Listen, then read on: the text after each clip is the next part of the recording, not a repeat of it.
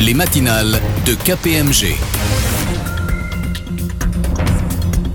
Bonjour à toutes et à tous, nous sommes aujourd'hui le mardi 5 décembre 2023. Ravi de vous retrouver pour cette dernière matinale de l'année, l'émission de Radio KPMG qui fait le tour chaque mois de l'essentiel de l'actualité comptable, financière et extra-financière. Au micro, Laurent Chilet et Hélène Modicom.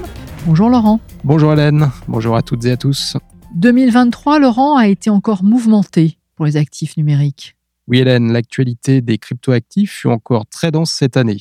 Adoption du règlement MICA au printemps, lancement d'offres de conservation d'actifs numériques par des banques, avancée de l'euro numérique du côté de la BCE, mais aussi procès de la plateforme FTX et j'en passe. Pour prendre du recul sur ces événements et sans mauvais jeu de mots décrypter l'avenir des actifs numériques, nous avons convié aujourd'hui dans notre studio deux associés de KPMG. Catherine Philippe, responsable de l'activité blockchain et cryptoactifs, et Xavier Nifle, qui pilote la transformation digitale du métier audit. Mais avant cela, commençons tout de suite avec le journal de la rédaction. Le journal. Aujourd'hui, à la une de ce journal, dans l'actualité comptable française, la Compagnie nationale des commissaires aux comptes vient de prendre une position sur la comptabilisation de la réforme des retraites. Toujours dans cette actualité comptable française, l'autorité des normes comptables a publié il y a quelques jours un projet de règlement modifiant la comptabilisation des dettes et des autres fonds propres. Dans l'actualité réglementaire ensuite, le rapport annuel du Haut Comité du gouvernement d'entreprise est paru, un rapport qui porte sur la gouvernance et la rémunération des dirigeants. Une actualité donc assez riche en cette fin d'année, sans oublier les principales publications que nous évoquerons à la fin de ce journal.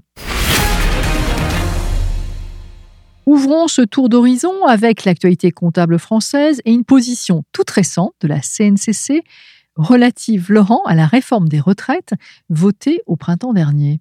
En effet, Hélène, la commission des études comptables de la CNCC s'est prononcée au mois de novembre sur le traitement comptable des impacts de la réforme des retraites. S'agissant tout d'abord du fait générateur de la comptabilisation, la Commission considère que les entreprises doivent tenir compte des modifications introduites par la réforme des retraites dans les comptes annuels des exercices clos à compter du 15 avril 2023, date de publication au journal officiel, sans attendre l'entrée en vigueur de la réforme au 1er septembre 2023. Ensuite, s'agissant du traitement comptable à proprement parler, la Commission indique qu'il s'agit d'un changement de régime. C'est également la position de l'AMF dans ses recommandations au titre des clôtures 2023. C'était aussi celle du normalisateur comptable en 2003 lors de la réforme Fillon. Toutes les autorités sont donc bien alignées. À quelle date ces impacts doivent-ils être évalués, Laurent? Les impacts de la réforme doivent être évalués à la date du changement de régime, en l'occurrence le 15 avril 2023. En pratique, il convient de procéder à deux évaluations à cette date. Tout d'abord, évaluer les engagements avec des hypothèses actualisées sur la base du régime avant la réforme, puis évaluer les engagements en tenant compte des effets de la réforme. La différence entre les deux évaluations est à traiter selon la méthode appliquée par l'entreprise. Méthode appliquée par l'entreprise, c'est-à-dire? C'est-à-dire que la CNCC a distingué trois situations. Tout d'abord, dans le cas où l'entreprise comptabilise ses engagements de retraite au passif du bilan, conformément à la recommandation ANC 2013-02, il convient de distinguer celle qui applique la méthode 1, fondée sur la norme IS 19, dans sa version datant de mai 2002, et celle qui applique la méthode 2, fondée sur la norme IS 19, dans sa version actuellement en vigueur. Dans le cadre de la méthode 1, la différence est constatée en coût des services passés, immédiatement au résultat, selon un mode linéaire sur la durée moyenne restant à courir si les droits à prestation ne sont pas encore acquis, ou immédiatement si les droits à prestation sont déjà acquis. Dans le cas de la méthode 2, la différence est constatée en coût des services passés à comptabiliser en totalité en résultat. Vous parlez de deux situations, la deuxième? La deuxième, pour les entreprises qui utilisent d'autres méthodes d'évaluation, la différence est constatée comme un changement d'estimation à comptabiliser en totalité en résultat. Et enfin, pour les entreprises qui ne provisionnent pas leurs engagements mais présentent simplement l'information correspondante en annexe, les conséquences de la réforme des retraites doivent être prises en compte dans l'évaluation des engagements mentionnés en annexe. Précisons enfin que ces différentes situations valent aussi pour les comptes consolidés établis selon le règlement ANC 2020-01. Dans tous les cas, les conséquences de la réforme sur l'évaluation des engagements et les impacts sur le bilan et le compte de résultat, le cas échéant, doivent faire l'objet d'une information détaillée en annexe. Restons dans l'actualité comptable française. L'autorité des normes comptables vient de publier un projet de règlement afin de modifier les principes du plan comptable général et du règlement portant sur les comptes consolidés en matière de comptabilisation des dettes et des autres fonds propres. Euh, L'ANC Laurent a en effet constaté que le PCG évoquait les autres fonds propres mais ne les définissait pas et n'imposait pas de rubrique au bilan. Tout à fait, Hélène. Il a été décidé de remédier à cela en proposant que la rubrique haute fonds propres devienne une rubrique à part entière du bilan, que ce soit dans les comptes sociaux ou dans les comptes consolidés. Cette rubrique serait composée des avances conditionnées, des fonds non remboursables ou FNR et des droits du concédant. S'agissant des avances conditionnées, l'ANC a souhaité introduire une définition très stricte dans le PCG. Cette définition devrait correspondre aux caractéristiques actuelles de la plupart des avances conditionnées mais le diable étant dans le détail, les entreprises concernées devront regarder de très près cette définition. y a-t-il une grande nouveauté dans ce texte? La grande nouveauté, Hélène, est la création et la définition du poste fonds non remboursable. Pour résumer, un instrument qui n'est pas classé en capitaux propres et n'est pas remboursable ou dans le remboursement est strictement à la main de l'émetteur ou ne peut s'effectuer que par la remise d'un élément de capitaux propres est à classer en fonds non remboursables. On y retrouverait donc les titres participatifs, à ne pas confondre avec les emprunts participatifs, et les auras. Cette définition n'est pas une surprise en soi. Pour conclure sur ce sujet, sachez que ce projet de règlement a été validé par le collège de l'ANC, qui a toutefois souhaité consulter l'ensemble des parties prenantes jusqu'en mars 2024. Selon les réponses à cette consultation, le règlement sera définitivement validé en 2024 pour une application obligatoire en 2025. Poursuivons avec l'actualité réglementaire. Le Haut Comité du gouvernement d'entreprise, bien connu aussi sous l'acronyme HCGE, le gardien du temple de l'application du code AFEP-MEDEF, vient de publier l'édition 2023 de son rapport, le dixième du genre. Ce rapport couvre la période allant de septembre 2022 à septembre 2023, une période au cours de laquelle le code a été révisé pour accorder au conseil d'administration ou de surveillance le rôle de garant de la mise en œuvre de la stratégie RSE et tout particulièrement de la stratégie climatique. Que faut-il retenir, Laurent, de ce nouveau rapport du HCGE Globalement, ce rapport constate, je cite le nouveau président du HCGE, Thierry de la Tour d'Arthez, qui a remplacé le 1er juillet 2023 Patricia Barbizet, une amélioration année après année de l'application des recommandations du code, mais aussi de la qualité des explications fournies en cas de déviation.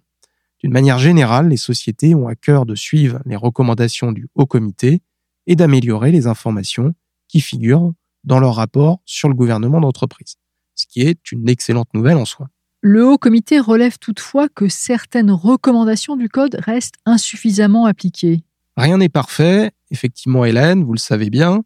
Les insuffisances relevées portent notamment sur la mention des critères ayant conduit le Conseil à l'appréciation du caractère significatif ou non de la relation entretenue entre un administrateur et la société ou son groupe, l'échelonnement effectif des mandats des membres du Conseil, la proportion d'administrateurs indépendants préconisée dans le comité des nominations, et enfin la présence d'un administrateur salarié au sein du comité des rémunérations.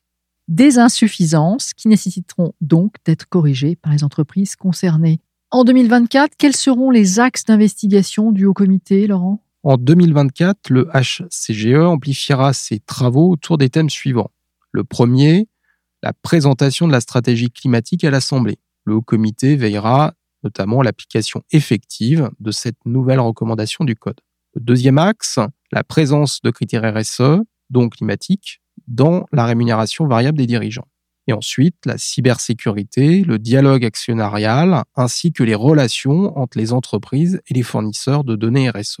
Enfin, et je cite de nouveau Thierry de la Tour d'Arthez, avec la transposition de la directive CSRD, l'année 2024 constituera une année charnière pour les sociétés cotées en vue de publier en 2025 un rapport de durabilité. Un programme donc très vaste pour le HCGE en 2024. Et pour en savoir plus, nos auditeurs peuvent consulter d'ores et déjà ce rapport sur le site du HCGE.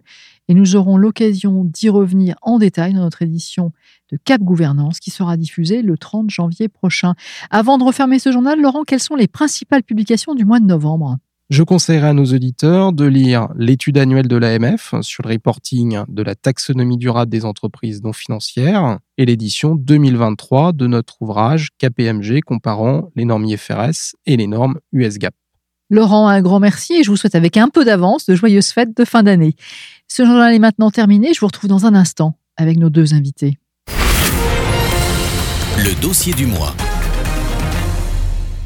En ce mois de décembre, il nous a semblé indispensable de revenir sur une année 2023 encore mouvementée dans l'univers des cryptoactifs, avec plusieurs événements marquants. Tout d'abord, au printemps, le vote de MICA, le cadre juridique uniforme pour les marchés de cryptoactifs dans l'Union européenne, puis l'entrée en vigueur du régime pilote sur la modernisation des infrastructures de marché existantes, ensuite le lancement par des établissements bancaires d'offres de conservation d'actifs numériques, également les avancées de l'euro numérique du côté de la Banque centrale européenne. Cette année, nous avons aussi eu le projet de loi JONUM ou loi SORAR en France qui propose un cadre aux jeux en ligne qui intègre des NFT. Cet automne a été déposée par la justice américaine une réclamation de plus de 4 milliards de dollars à Binance ainsi que la démission de son célèbre PDG dit CZ.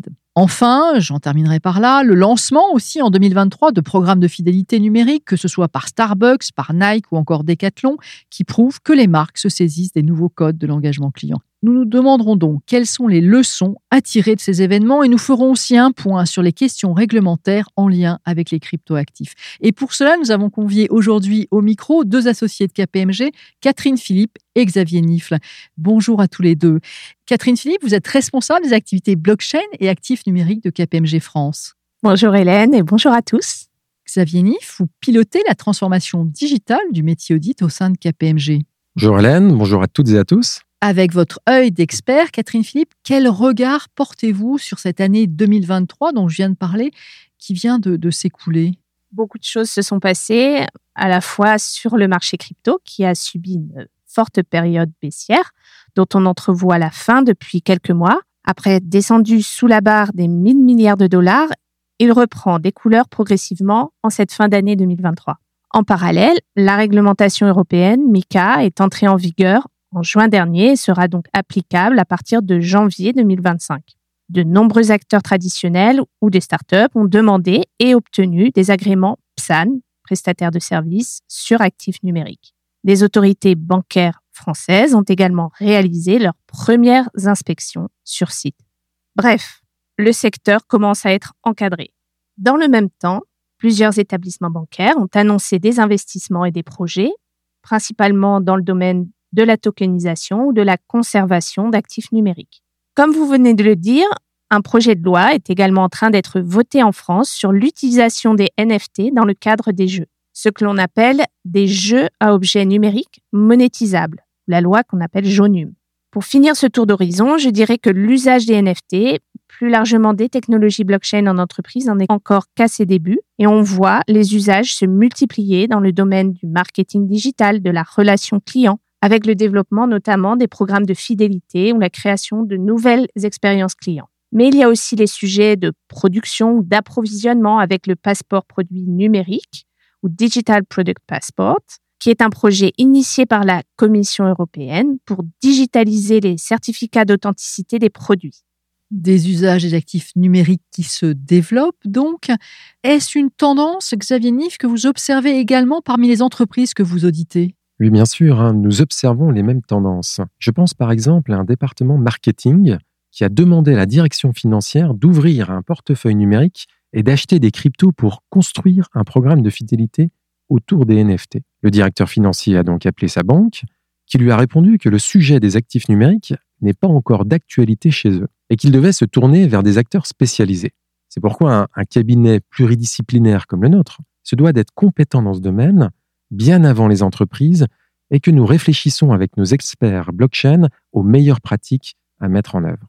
En clair, au sein de KPMG France, nous avons des spécialistes de ces technologies, mais aussi des équipes qui développent des modèles et des outils pour permettre à nos clients d'évaluer les risques, d'adapter leur exposition et donc leur investissement. Il est nécessaire également de mettre en place des diligences d'audit appropriées. C'est ce que nous avons voulu partager dans la publication que nous allons diffuser courant décembre sur le site kpmg.fr. Nous vous en dirons plus hein, sur cette publication à la fin de cet entretien. Catherine Philippe, je vous avais interviewé en mai 2023 à propos de l'adoption du règlement européen sur les marchés des cryptoactifs, le fameux règlement MICA, une adoption qui est intervenue après plusieurs années de discussions. À l'époque, on entrait dans une période de 18 mois au cours de laquelle des précisions devaient être apportées par les autorités européennes, que ce soit l'ESMA ou, l'autorité euh, bancaire européenne. Une période également au cours de laquelle les prestataires devaient se mettre en conformité. Aujourd'hui, où en est-on? Bien, les attentes du régulateur commencent à se préciser et les acteurs du secteur rentrent euh, dans cette phase de mise en conformité, notamment sur des sujets tels que la cybersécurité où des audits qualifiés passifs sont demandés dans le cadre des agréments, mais aussi dans le domaine de la lutte contre le blanchiment ou la gestion des conflits d'intérêts. Mais je rappelle à nos auditeurs que le règlement MICA prévoit un agrément obligatoire pour les prestataires de services sur actifs numériques, on appelle PSAN en France, ou CASP, Crypto Asset Service Provider, dans le règlement MICA. D'ailleurs, les exigences prévues dans MICA convergent avec celles de l'agrément PSAN accordé par l'AMF et c'est une excellente nouvelle pour l'écosystème français. Les institutions bancaires traditionnelles aussi commencent à internaliser des compétences et à demander ces mêmes agréments. Société Générale Forge a été d'ailleurs la première à obtenir l'agrément. Donc, des bonnes nouvelles, puisque ces acteurs des cryptos sont de plus en plus encadrés, donc c'est rassurant pour les entreprises. On peut se demander dans quelle mesure les directions financières sont concernées, se sentent concernées par les actifs numériques, Catherine. En fait, tous les secteurs et toutes les entreprises sont concernés par la transformation numérique qui est en cours. Les technologies blockchain, les actifs numériques en font clairement partie, au même titre que l'intelligence artificielle ou le cloud computing beaucoup de grands groupes commencent à percevoir les opportunités qu'offrent ces nouvelles technologies et notamment celles qui leur permettent de récupérer la propriété des données qui sont liées à leurs clients ou à leurs produits.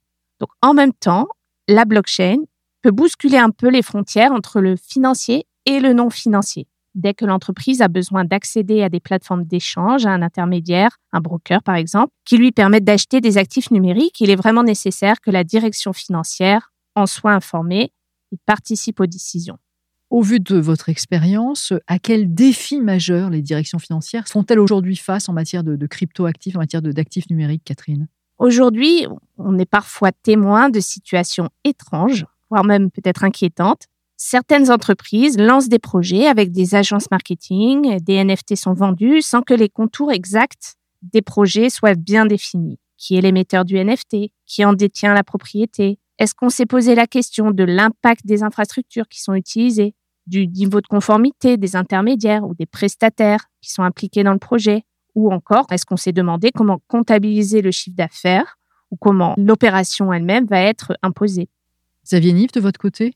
Parfois, comme le dit Catherine, hein, les directions financières ne sont même pas au courant des projets. Les actifs numériques sont détenus directement sur les portefeuilles des employés. Le recensement, l'analyse des actifs et des intermédiaires est indispensable. Le principal défi, c'est d'analyser les projets sous plusieurs angles, d'un point de vue technique, mais aussi juridique, fiscal, comptable et réglementaire. Si l'entreprise a besoin de cryptoactifs dans le cadre de son activité ou d'un projet en particulier, les accès aux plateformes ou aux intermédiaires doivent impliquer la direction financière. Une fois que les enjeux ont été compris, et en fonction des ambitions de l'entreprise, il est nécessaire de se doter des compétences et de trouver des solutions adaptées notamment pour la conservation des actifs. Et si jamais l'entreprise ne va pas dans ce sens, quels sont les principaux risques à ne pas monter en, compétence sur ces sujets, Catherine? Ben, Laisser se développer, foisonner des projets Web3 à divers endroits expose vraiment la société à des risques à la fois réputationnels et financiers. La réglementation du secteur est encore naissante et MICA, je le rappelle, ne sera applicable qu'à partir de 2025. Donc les risques, c'est la perte financière, c'est le vol des actifs numériques, c'est encore la fraude qui peut exposer l'image de marque d'un grand groupe, d'une maison de luxe, comme on l'a déjà vu sur certains projets. Il faut être très vigilant en interne et faire en sorte que les départements qui pourraient être à l'origine des projets sachent qu'il existe des bonnes pratiques. Alors, avec votre casquette de commissaire au compte, Xavier Nifle, que peuvent faire les entreprises financières justement pour éviter cela concrètement? Les directions financières doivent d'abord se former pour mieux comprendre les enjeux, les apports de ces nouvelles technologies, mais aussi les risques qu'elles comportent. Risques de fraude, de blanchiment de capitaux ou de cybersécurité. Ensuite, les directions financières doivent réfléchir aux contrôles les plus adaptés, susceptibles d'être mis en place. Il faut tout d'abord identifier les projets et analyser les actifs. Qui sont les intermédiaires impliqués, les technologies utilisées, quels sont les droits et obligations associés. Le directeur financier doit aussi s'assurer que les actifs numériques détenus par l'entreprise sont correctement sécurisés, qu'ils sont conservés par des professionnels agréés ou à minima que le mode de conservation est approprié au regard des volumes détenus. Et ce n'est pas fini, hein. il y a d'autres contrôles que le directeur financier doit mettre en œuvre. Effectivement, il doit vérifier que la société et les prestataires impliqués sont en conformité avec la réglementation, notamment en matière de lutte anti-blanchiment. L'enregistrement et l'agrément PSAN, dont Catherine a parlé, est destiné à contrôler que ces dispositifs existent. Enfin, les directions financières doivent aussi s'assurer que les solutions et les projets sont alignés avec la politique en matière de RSE. Toutes les technologies n'ont pas le même impact. Aujourd'hui, cette préoccupation doit être dans toutes les décisions. Bref, les directions financières ont un rôle central dans la gestion des actifs numériques. J'espère qu'elles nous écoutent, ces directions financières. Alors, on le voit, c'est principalement le secteur du luxe, du marketing digital qui lance des projets Web 3. Est-ce également le cas dans d'autres secteurs, Catherine? J'observe les technologies blockchain depuis une dizaine d'années maintenant et je constate que l'adoption se fait vraiment par cycle. Il y a eu d'abord Bitcoin, Ethereum, les NFT, les stablecoins et à chaque évolution se repose la question des usages. Depuis 2017, par exemple, on a naturellement pensé au blockchain pour tracer les produits. Eh bien, les NFT aujourd'hui apportent de nouvelles réponses, étant précisé que par rapport à 2017, la maturité des technologies en matière de performance, en matière d'impact, en matière de confidentialité est beaucoup plus adaptée aux enjeux de l'entreprise. Les propriétés de traçabilité semblent très intéressantes, notamment pour le passeport produit digital, le DPP. On essaye euh, d'aider les métiers concernés dans la réalisation de leurs projets et cela permet également à la direction financière de comprendre les ressorts et surtout le potentiel de ces technologies pour leurs propres usages. Alors, vous nous mettez l'eau à la bouche. à quoi faites-vous référence plus précisément? Quelles, En clair, quelles opportunités les actifs numériques proposent-ils aux directions financières? Les premiers pas du directeur financier dans le Web3, ils se font souvent suite à la demande d'un métier. Mener une expérimentation autour euh, des blockchains ou des actifs numériques. On va parler du, passeport digital produit ou encore des programmes de fidélité. Mais cela euh, peut se faire rarement seul. Il faut avoir accès à des technologies, à des plateformes d'échange. Et donc, comme l'a expliqué Xavier, l'implication de la direction financière peut grandement à la fois faciliter et sécuriser ces projets. Mais après avoir été impliqué dans les projets Web3 des métiers, la direction financière va plus facilement imaginer ses propres usages en matière de paiement, en matière de financement ou d'investissement. Par exemple, en ce moment, nous voyons des directions financières s'intéresser aux instruments de paiement que peuvent constituer les stablecoins euros qui permettent la réalisation de transferts internationaux de façon très efficace. Alors justement, quand ces directions financières ont, investi, ou du moins quand l'entreprise a investi dans des portefeuilles d'actifs numériques significatifs, comment auditez-vous ces portefeuilles, Xavier? En France, cela fait euh, plus de deux ans maintenant que les équipes euh, de Blockchain Partners nous ont rejoints et nous avons aujourd'hui un des d'experts les plus solides du réseau KPMG. Ces experts crypto travaillent en collaboration étroite avec euh, nos équipes compliance et cyber. Nous développons également des partenariats technologiques et des solutions pour l'audit des actifs numériques. La plateforme euh, ChainFusion est une solution développée par KPMG qui nous permet de réaliser toutes les analyses de données sur différentes blockchains publiques et d'auditer la valorisation des actifs hébergés sur les portefeuilles de nos clients. L'IA va aussi favoriser la mise en place d'un audit en continu pour identifier rapidement les signaux faibles et répondre efficacement aux attentes des directions financières. On a notamment conclu une alliance avec Mindbridge, leader mondial de l'intelligence artificielle pour l'audit, avec qui on a co-développé une solution de transaction scoring. Avec Mindbridge, chaîne fusion et l'audit en continu, on a les moyens d'identifier en quasi temps réel les transactions qui présentent un haut niveau de risque, que ce soit d'erreur ou de fraude. C'est clair et c'est très complet comme outil. Alors, nous arrivons au terme de cet entretien. Je vais vous poser la question à tous les deux. À votre avis, comment les actifs numériques vont-ils évoluer dans les prochains mois, dans les prochaines années, dans le paysage financier global? Je vous demande en fait une vision prospective, hein, de regarder un peu dans la boule, dans la boule de cristal. Catherine Philippe, peut-être? Moi, je pense que les usages en entreprise de ces technologies n'en sont encore qu'à leur début. Les entreprises commencent vraiment à développer leur cas d'usage, à déployer des outils pour conserver les actifs, pour en gérer la conformité, dédier des équipes projets qui intègrent à la fois la DSI, les équipes juridiques, les achats, la direction financière, comme on a évoqué. Et ces technologies offrent beaucoup de nouvelles perspectives, notamment à la direction financière et aux trésoriers d'entreprise.